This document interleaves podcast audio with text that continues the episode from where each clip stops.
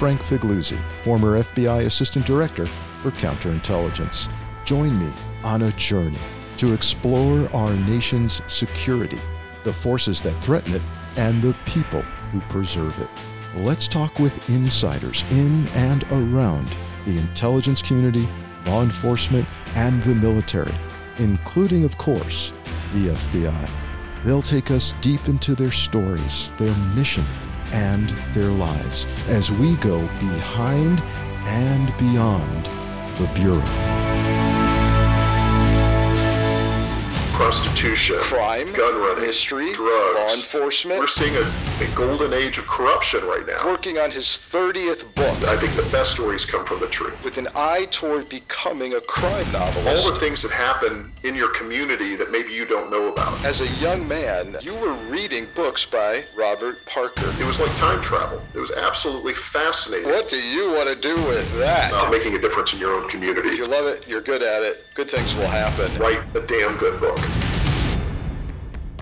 Chances are you know his work, even if you don't know him. From a young crime reporter at the Tampa Tribune to full time novelist at age 30, Ace Atkins won a Pulitzer Prize nomination for a feature series on his investigation into a forgotten murder of the 1950s, which became the core of his critically acclaimed novel, White Shadow. In 2011, Atkins was selected by the estate of Robert B. Parker to take over the Spenser series of detective novels. As a kid, Atkins had consumed each of the Spenser novels. As an adult, he was honored to be asked to author 10 of those novels himself. Now working on his 30th novel, Ace joins us from Oxford, Mississippi to talk about the writing process, the Spenser series, and how he ended up on the cover of Sports Illustrated. Ace Atkins, thanks for joining me on the Bureau. Hey, good to be here, Frank. Thanks for having me on. Of course, you know, I, I, I, only a few minutes after meeting you, I said, you know, I think I want to invite Ace onto the podcast, and and here's why. I think you represent the intersection of what my podcast is about, which is crime, mystery, law enforcement, and the processes and cultures involved in that, and you kind of sit across those. And not to mention, our listeners are avid readers and uh, likely many of them fans of yours. Many of them probably very familiar with your work, not so familiar with you. Sure. And so, I, when we met in Tucson, Arizona, at a, Brandeis Book and Author Club event, I uh, I really was intrigued. And and you've got a kind of unique story. Unique's an overused word, but about how you came to be uh, such a successful author. I want folks to hear that. And I also want folks to know that, again, the first time we met was a dinner for a handful of authors the, the night before this book event. And I'm, I'm at this dinner table with, with the authors, and I, and I, I realized there is this man sitting at the table who has, if I've got this right, tell me if I'm wrong, is working on his 30th book. Is that That's correct? Right. That is yeah. correct. And so I kind of stopped, my fork kind of stopped halfway to my mouth because I'm at the, I'm kind of the other extreme of the experience spectrum of authors, which is I published my first book and, and I, and I'm working on my second and, and kind of struggling. And I thought this, I got to hear from this guy. So thanks for joining. Oh, absolutely. Well, Frank, you have a, you have a one or two stories to tell. I think uh, uh, life experience makes up for a, a, great amount of what makes a great novel. So I can't wait to see what you have next. But oh, yeah, thanks. no, it was f- so much fun to to connect, and I think we started uh, getting along right away. We had a nice dinner, and uh, uh, loved hearing your personal story. And uh, glad you're interested to, to hear the side of a story of a former reporter. And, and indeed, and that's um, that's what we want to talk about is your personal journey to where you are now, and Let's talk about that. You, this is something is again, I use that word unique to your story. You actually became a journalist with the with an eye toward becoming a crime novelist. Tell tell us about that. I did. I mean, I think that as we were talking about earlier, I think the key in any type of good writing, any type of, um, you know, becoming a novelist, telling a good tale is, is personal experience, personal stories. You know actually seeing how the way the world works. You know you can't do that just sitting in an office. You can't do that just watching television or an episode or two or of uh, uh, law and order uh, you've got to go out and, and live it. And so for me, getting out of college, uh, the you know so many people that I really admired as novelists, particularly crime novelists, had been newspaper reporters. And I was very fortunate in the 1990s, where the newspaper business was still a very viable business. It still was a very healthy business. To really to get at the, the tail end of the golden age of journalism. You know, back during the days when your local newspaper was really healthy but it was ultimately my end game to become a novelist. Um, I just wanted that experience. I wanted to, uh, you know, I was fortunate enough to cover. Uh, was working for the Tampa Tribune. I covered the Tampa Police Department, the, the Hillsborough County Sheriff's Office, uh, the FBI, DEA. Uh, used to go out with the marshals all the time, and it was a wonderful experience. Uh, just learning, you know, it was it was eye opening for a young man at that time to see all the things that happen in your community that maybe you don't know about uh, what happens from day to day, all the drama that happens just within a 24 hour period. And that was something that, you know, you see those little news bites, you know, each night on your nightly news, but, you know, until you're there and you're meeting both the people that are, are working in law enforcement, also people that are the victims, uh, you don't really get a full handle on it. So it was a absolutely invaluable experience. Yeah, you know, I actually, it's kind of funny. My 25 years in the FBI, I held uh, the media at arm's length. As I rose up the ranks, I realized I, you know, you want to bring them in and you can use them strategically, but I saw them as kind of not so much an adversary, but but somebody that could cause trouble for the law enforcement mission. And then now here I am, post FBI career, and I'm, you know, I'm an NBC, uh, MSNBC national security contributor. I'm on cable TV all the time, and I have the deepest respect for the similarities in the process of the, particularly the investigative journalists I work with, their methodology, their vetting process, and I find so many similarities between what they do for a living and what I did for a living, and I've got a kind of a newfound respect for that. Well, one of my, um, I think the go-to quote that I often would get, and I almost could write the story before I called our local contact at the FBI, which was "no comment." Uh, no comment was the, the, the go-to statement mo- yeah. uh, most often from the feds that I was, uh, or with the FBI office in Tampa but it is a it's you know with law enforcement especially you know working with the police department there the sheriff's office there it really was a, a two-way street where we were able to get information out uh, about certain crimes and assist in a way that they needed us. And at the same time when we needed to tell a story and got information we knew how those things worked um, hand in hand. And i think what we're going through right now particularly what you write about uh, frank and, and and your passion as far as honor integrity you know looking out um, you know as far as corruption within local government that kind of thing. That's what you know i think the journalism uh, over the years had done so well in these communities whether it was small town journalism or it was a, a, a major city.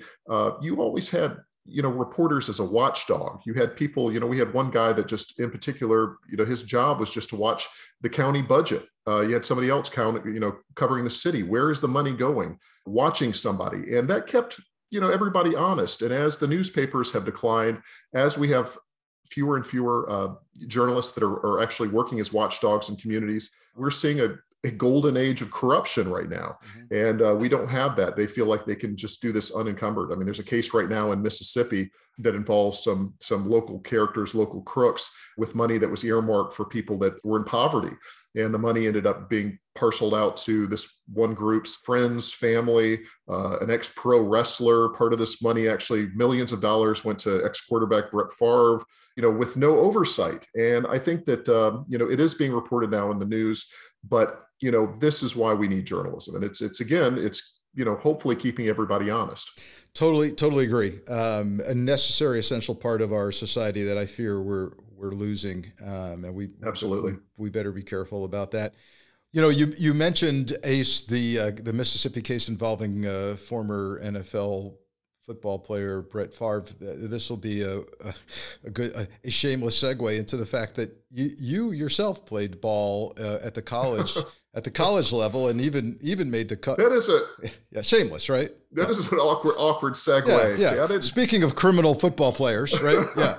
well, no, excuse me. And and by the way, I'm not accusing I'm not accusing Brett Favre of being a criminal, um, but we'll see how this plays out. Um, but you played ball in college, and t- tell us about about that. It's all part of this kind of compelling story of. Uh, of a young man who decides to write for a living. What, what, what where'd you play? Uh, how'd that work? And how did you end up on the cover of Sports Illustrated?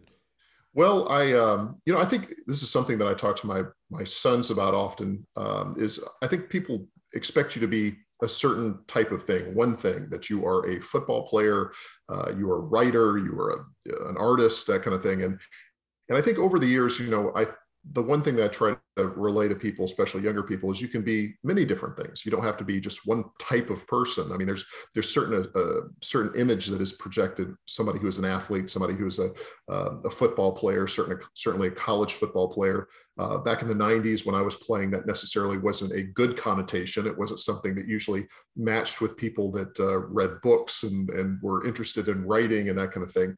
But I had always been interested uh, in books from a very early age. I knew I wanted to be a writer, but at the same time, I wasn't uh, an athlete. I was fortunate enough to get a scholarship to Auburn University. I was there up until uh, the early 90s. I, we had, I was played on a fantastic team in 1993. We were undefeated, but going back to the the common hook of corruption and that kind of thing, we were on probation at the time. That's why we would, did not go to play for a national championship oh. or go go to a bowl game. So you know, some of these stories. It's funny when I talk about them; they kind of go hand in hand.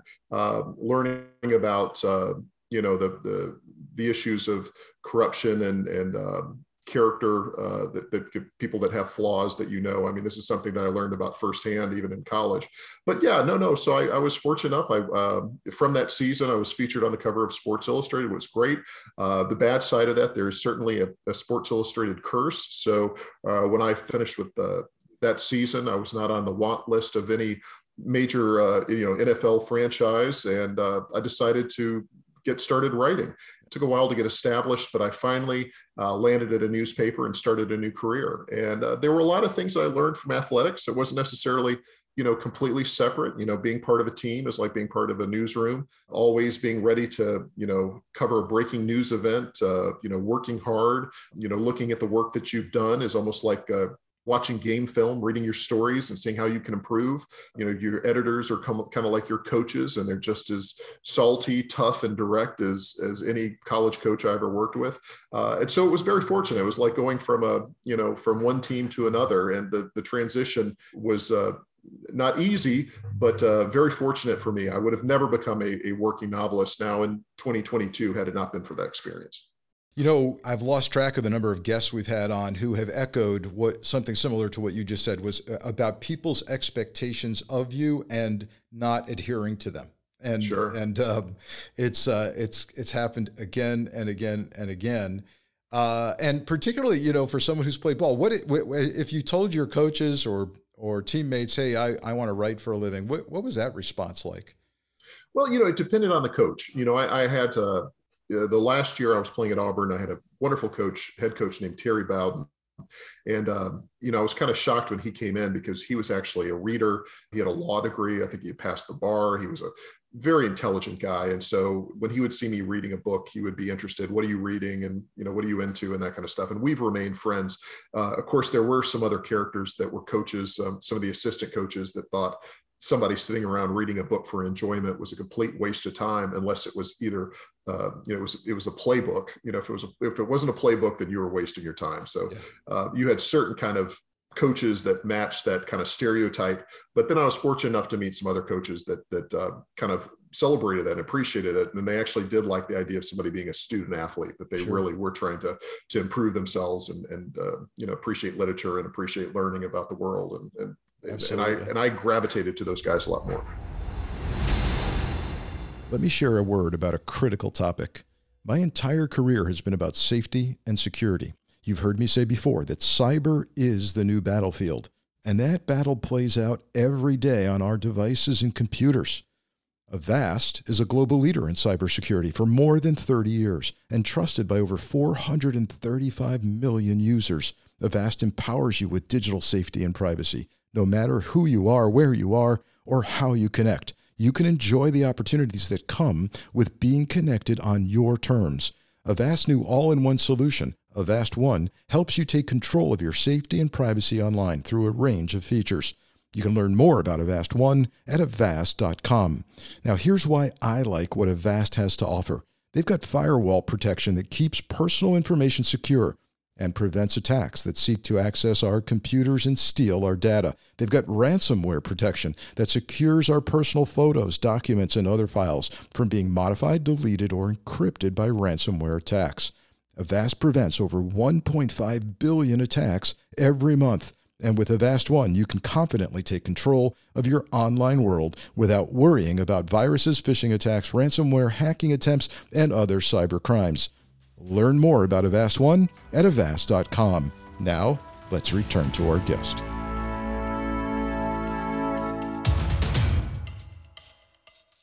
So you start out your your journalism career in a, a local Tampa newspaper. Do I have that right?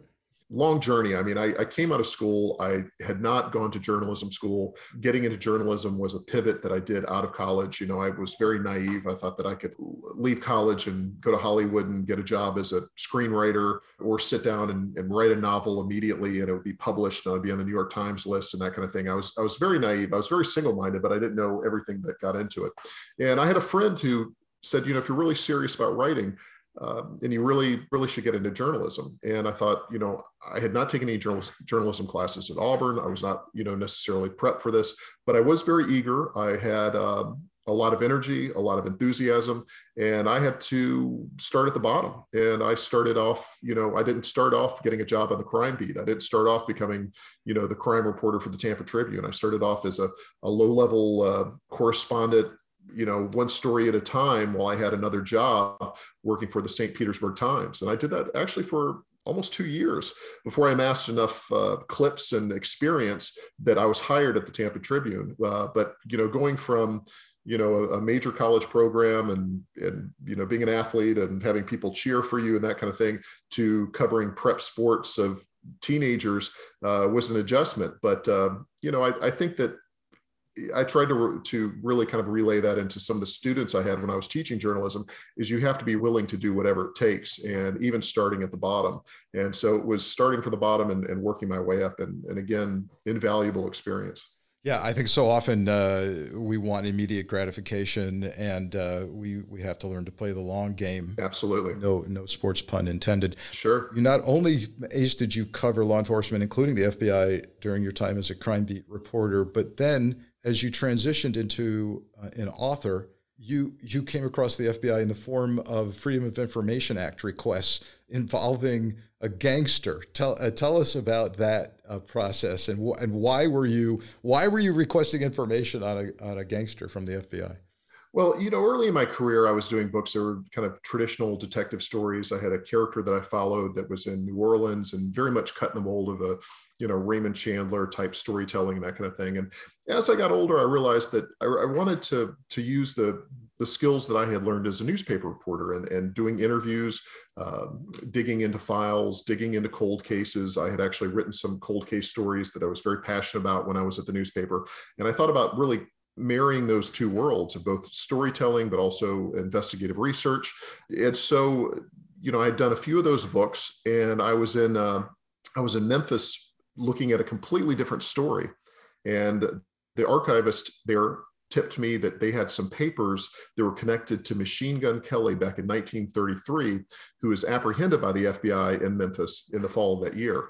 And uh, there were probably about 30 pages, all from the Memphis Police Department. And uh, I wrote to the FBI, contacted the uh, the office there, the uh, the press office there, told them that I was working on, and uh, within a very short amount of time, I got a file. I was not the first to request this file on on Machine Gun Kelly.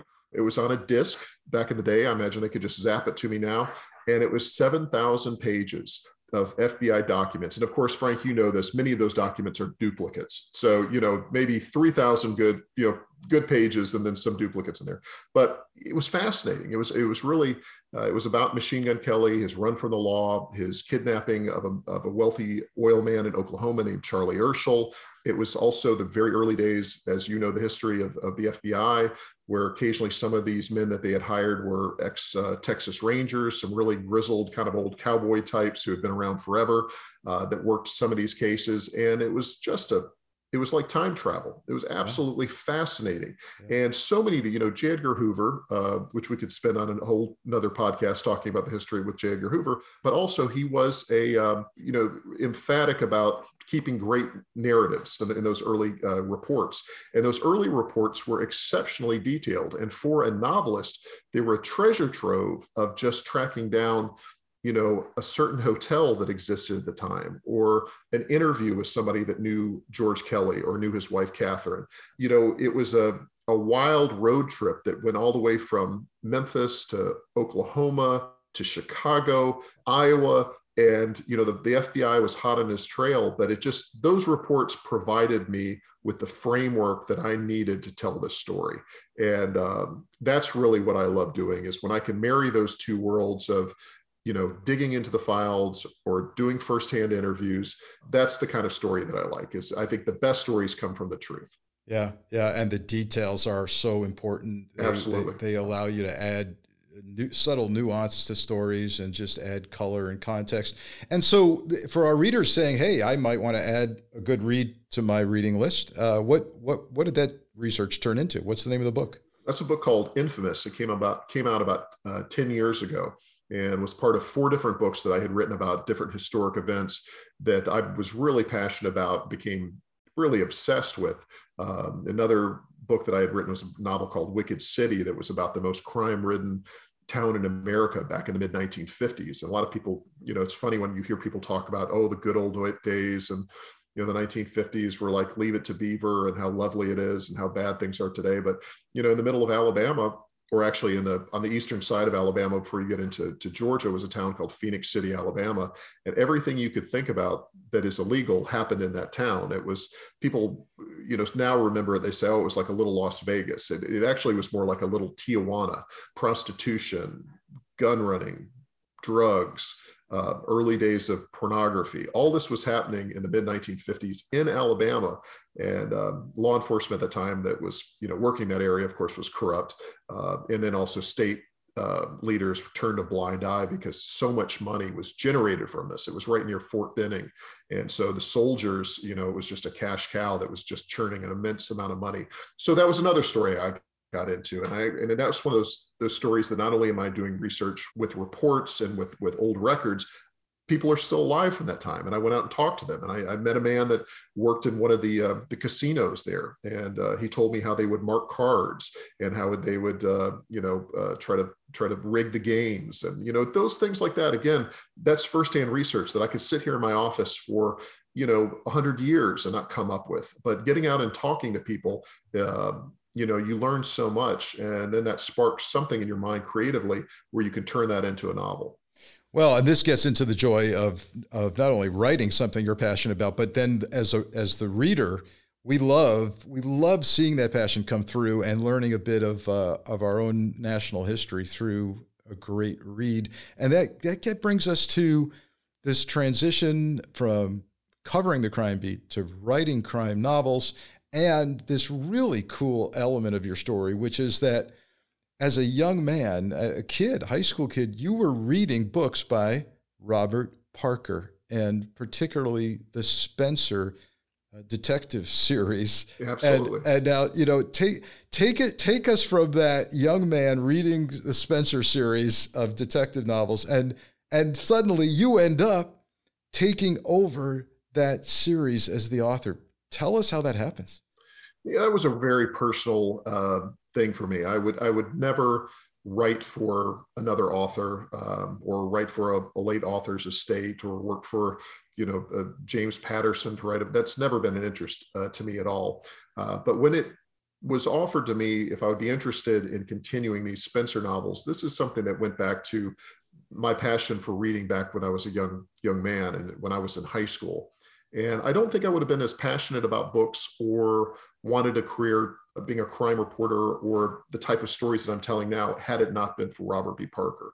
And there was something about this character, Spenser that your listeners may know. Um, you know, he's a private detective in Boston. He's a tough guy, but he also uh, is very literate. Uh, he can quote Shakespeare. He also is a terrific cook. He appreciates the finer things in life. And it really spoke to me about what we were talking earlier about, Frank, which is you don't have to be one thing. You can be in law enforcement or you can be a football player, or you can do this, but you can also like classical music. You also can like fine dining. You can also enjoy reading and, and that kind of thing. You can you can be a cultured person, and that's what those Spenser books were all about. I just love them. There's a great amount of humor in them. I think that it also spoke to me at a time that you know I was very aware of of corruption and and uh, frailties in human nature, and and I and I read all those things in, in Robert Parker's uh, view of the world, the way he saw the world as the world being an imperfect place filled with people that uh, you know that that can do very very bad things, but not to let that corrupt you internally uh, I like that message. I like the way he wrote. I thought he was not only uh, a brilliant writer, I thought he was very funny. I liked his humor. I liked the way that he often would turn humor on people that could, you know, try to corrupt you or, or make you angry or try to try to corrupt you in that kind of way internally. And, and he always was able to not let that inside. And so I just love that character so you flash forward you know i i, I wrote parker a, a fan letter uh, back in the 90s and and then later on he was back in the late 90s was one of the first people to blurb my first novel. Uh, and i just was thrilled. I mean he was an absolute hero of mine. And i always thought at some point you know bob and i would become good friends and our paths would cross up in boston and i'd sit down with parker and we'd have a beer and and connect. And and we corresponded a lot. And i think that would have happened. And um, unfortunately he passed away in, in 2010 he was actually working on his next book sitting at his desk. And um, I was at that time, I had published, I guess, 10 books, and I was at the same publisher as Mr. Parker. And very proud actually to be with that publisher because of the, the, uh, the long connection that Parker had had to it. And uh, my editor said that the family was interested in continuing the Spenser books. And would I be interested to be one of the people submitting some pages? And I said, absolutely. This is not anything I'd want to do for anybody else, but it's just too much connected to my personal journey, my personal story, not to attempt it. And uh, I was fortunate to find out short time later they chose me to do this, and I did it for ten years. I'm not doing it anymore. I just the last book that I did was called Bye Bye Baby, aptly named, uh, and I did ten books in ten years, and I took the series up to 50 books. And um, you know now I'm concentrating on my own things, but uh, it was it was a real honor and, and a lot of fun. Yeah, I can't. I can't imagine from going from a, maybe a 16 year old high school kid who who started reading the Spenser novels to being asked and honored to carry on the tradition of the Spenser novels.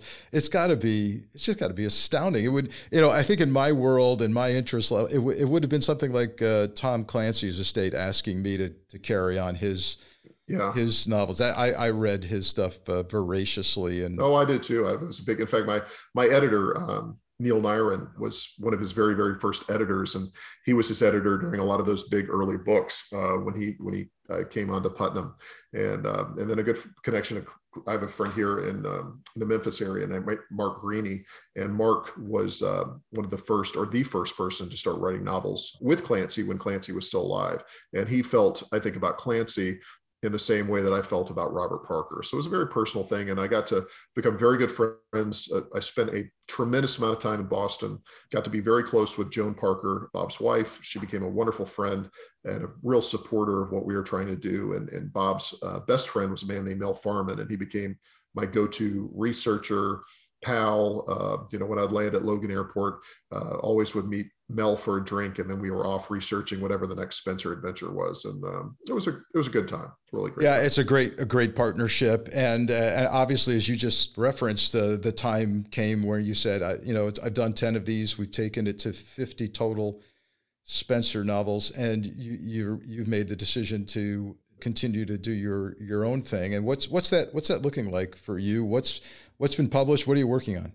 So when I was writing these books, we were talking about earlier, talking about books about Machine Gun Kelly or Phenix City, Alabama. And I did another book that was about uh, the mafia in Tampa and Cuba during the 1950s. I said, I will never write another series ever again. I started my career writing a series. I said, this is it. I did my series earlier. I'm never going to do a continuing character. And then in the, you know, come around 2010 till till now, I'm writing two series. So I'm writing uh, very gritty urban Boston, but at the same time, I'm writing my neck of the woods here in Oxford, Mississippi. uh, writing about North Mississippi, writing about Memphis. Um, I have a continuing character, a guy named Quinn Colson, who was a Army vet that returns home to his town, and he's finding out that a lot of problems that he saw you know in afghanistan are happening in his own backyard. And it's a really it's about a series of about making a difference in your own community. And um, you know he's very quickly realized a lot of the things that he was dealing with as you know village chieftains and corruption and religious fundamentalism and um, you know hypocrisy and all this kind of stuff is happening in his own community and so working you know he he runs for sheriff and it's an evolving story and, and uh, that book the 11th in the series came out last year and then we'll, it's called the heathens and will be out in paperback in a week Oh, cool. Yeah. Oh, oh, wow. Well, all right. So we'll be looking for the heathens. And now you you've mentioned Oxford, Mississippi. That's where you are based. And I when I think of Oxford, uh, like so many people, I just think of authors, writers. What what is it about Oxford, Mississippi that has everybody from John Grisham to Ace Atkins working and, and living there? It's funny. Uh, Richard Howorth, who really is he's the owner of Square Books here in town, uh, which is one of the best independent bookstores in the country. He, he, gets that question asked of him all the time, and he says they've come for the water. The waters here, the beautiful waters in Oxford. Um, but I guess if that's true, the waters would be uh, the bourbon that's served here at the at the, the local bar. Yeah. But you know the tradition that goes all the way back to you know arguably the greatest writer of the 20th century, William Faulkner, and his his shadows here everywhere. I mean, here I'm looking out you know, my, my window here and I could see the town square and I could see the, the old courthouse and the, um, the old Confederate statue that he would write about in The Sound and the Fury. And it's just everywhere. And that eventually, you know, led to Oxford having a, a you know serious literary reputa- reputation with with people that wanted to come here and they wanted to see Faulkner's World. To in the 1970s to to Richard and Lisa Howorth opening up this fantastic uh, bookstore that I hope Frank at some time that you you could come visit and we could we could talk there in person. Um, all the way to writers like Willie Morris and Barry Hannah and the, the, my my wonderful late friend Larry Brown, who really wrote about the modern world of, of North Mississippi. And so that has you know continued today. There's you know at least ten um, you know 10 to 12 nationally known novelists and poets uh, that live here in the in the Oxford area, and uh, fortunate to have them all, all, as friends. And it's a it's a it, truly a writers community. Yeah, yeah, it sounds like a wonderful place. Well, let's talk about writing because again, that first night that we met at a dinner, uh, I just stopped in my tracks, realizing that you've you've been doing for a living uh, what I've been struggling to do once and now twice. So tell us about the you've been, process. you've been you've been a little busy, Frank. Though wasn't yeah, like yeah, yeah, yeah. I've got oh. I've got I've got some things go, I've got some things going on. Sure, got some things going on. My my next book is going to be uh, true crime, and uh, I I may consult with you on that, but um, in the research phase now. Well, does it work for you? You get up in the morning. Uh, you got a rhythm to this. What What do you do? What works? What doesn't work? What have you found over the years uh, that makes uh, makes you write and write well? You know, I think sticking on a good routine is very important, and I think that having some type of discipline is absolutely key. You know, I'm extremely fortunate and so happy that you know years later I'm able to to to make a living at something that I would be doing anyway, something that I love doing. And so that's a great thing. But, you know, I, I have an office here, but, you know, I don't have a boss. You know, I'm not punching the clock. The only person that's really watching out for me is me. And um, I have to be hard on myself and I have to make sure that I'm keeping those hours. I have to make sure that I'm getting my writing done. Because at the end of the day, you know, nobody really knows besides me how much work that I've done at that time. And that's, you got to have a certain amount of self discipline. Now, let me tell you, not every day is great. And I'd love to tell you that I am here in a you know shirt and tie and i'm sitting here working every day at the computer and doing a great job but no there, there are days that you have distractions and there are days that you know you have family commitments there are things that don't go you know uh, well at all there's there's wonderful days you know sometimes i'm sitting here and having a nice cup of coffee and it's lovely here in the courthouse the Oxford Square, and I'm tapping away and having a. I said, God, I can't believe that I'm, I'm actually getting paid to do this. Uh, and then there are days that I want to take this you know this this laptop and i want to throw it out on the street. Uh, so there are good days and bad days and what i always tell people who are interested in writing is whatever works for you and whatever motivates you and whatever makes you most comfortable. If, it, if it's working at a coffee shop if it's great if it's you know standing on your head while you're typing you know do that. But whatever is going to make you in, a, in the frame of mind that you need to be creative is, is really key. And sometimes that takes creativity itself. You know, it takes some creativity to figure out what is going to motivate you that day, what's going to work for you. I'm sure we've got uh, would-be writers and and and some successful writers amongst our listeners right now, and and uh, this is good advice, good advice. But I've also learned, you know, I'm I'm keenly aware that success in whatever fashion breeds the or enables the ability to walk into a publisher and get a deal. And I know and I feel for so many great writers out there. Many of whom contact me and uh, for advice, and and you know I I'm very humble about this. I say, look, I am I am keenly aware that I got a book deal and now a second deal because I I'm a known quantity out there. I'm on television and I, I, I will sell some books and I'm very aware that that doesn't mean I'm, I'm the world's greatest writer. What's your advice to people out there who say, I just want to get, I want to get an audience with a publisher. How do, how do I get started? How do I break through this current marketplace where it seems that publishers just want somebody who's going to sell, not necessarily somebody who's is the greatest writer? Well, I think it, it, it works a little bit differently for whatever project you're working on. I mean, I think certainly for nonfiction projects, I think that is a key component, which is somebody who is a known figure. Certainly, if you are a celebrity or you have an existing audience, it is going to be easier certainly to go to uh, to a publisher and say, "Look, I have this many followers. I am a expert on a certain subject, as you are an expert on crime and law enforcement." You know, that is going to definitely get you in the door. For me, as a as a novelist, as a creative writer, I always tell people don't think about those type of things. Don't think about how am I going to find a publisher? How am I going to, you know, sell this book? How am I going to? Those are things that um, you can worry about later. Uh, the only thing I think that you can really concentrate on as a creative writer is to just write a damn good book. And I don't mean that you know that always the cream rises to the the top. You know, there there are you know, uh, certainly some wonderful writers out there that have had a hard time getting published and finding an audience. But I do believe that if you are serious about writing and if you're serious about becoming a fiction writer, it's all about the work and it's all about getting better and telling a story and not putting the cart ahead of the horse. And so that's frequently what I get on my end is people want to talk to me about finding an audience and social media and reaching out to a publisher. And, and, and, frequently those people, I say, well, have you written a book yet? And they said, well, no, I haven't written a book yet. And I said, well, you gotta, you gotta write a book first. You know, that, you know, I, I understand you want to be an author, but first, you know, you got to be a writer. And um, for me, you know, it really was a very humbling experience, which is to get out of college and start at the bottom and work my way up. And writing a lot of bad stuff and learning how to write, having an editor who is over my shoulder and ripping up my material and getting better at it. And it's a it is a craft. It is a it is a process. And and too often these days, I think because everyone, as you've said, the instant gratification.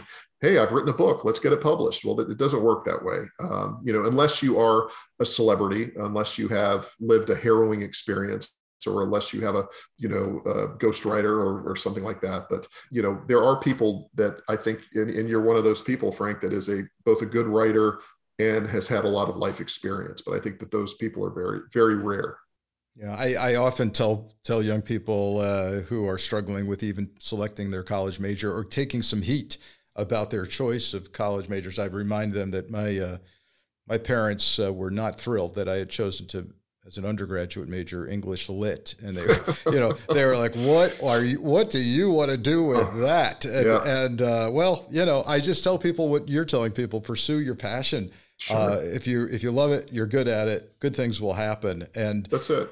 Yeah, good things have happened for you, uh, Ace Atkins, and we're glad that you shared some of that with us. Now, I'm sure our, our listeners are going to want to check out your work. How do they do that? Where do they go? Uh, give us some uh, some tips. Sure. Uh, you can easily find me at uh, aceatkins.com. You know, of course, on all the usual suspects as we, you know, talk about social media on, on Instagram and Twitter at, at Ace Atkins. And that's a great thing about having a very unusual name. There's not, there are not many writers out there named Ace there probably are a few people that maybe you put away over the years in the FBI, probably uh, as alias nicknames. You probably saw Ace there, but not a lot of novelists. Yeah. So I'm, I'm fairly easy to find out there yeah. on the web. Well, and it's a, it's an alliterative name, which I relate to as well uh, with my own, and uh, and uh, that's has, right. has some some writing uh, significance there. Absolutely, well. double A.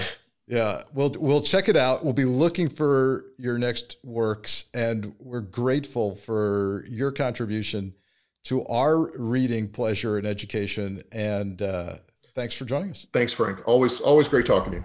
Yep, you're always welcome. Thanks. Take care. Thanks for joining our discussion with prolific author and crime novelist Ace Atkins, who joined us from Oxford, Mississippi. Join us next time as we continue to go behind and beyond the Bureau with Frank Figliuzzi.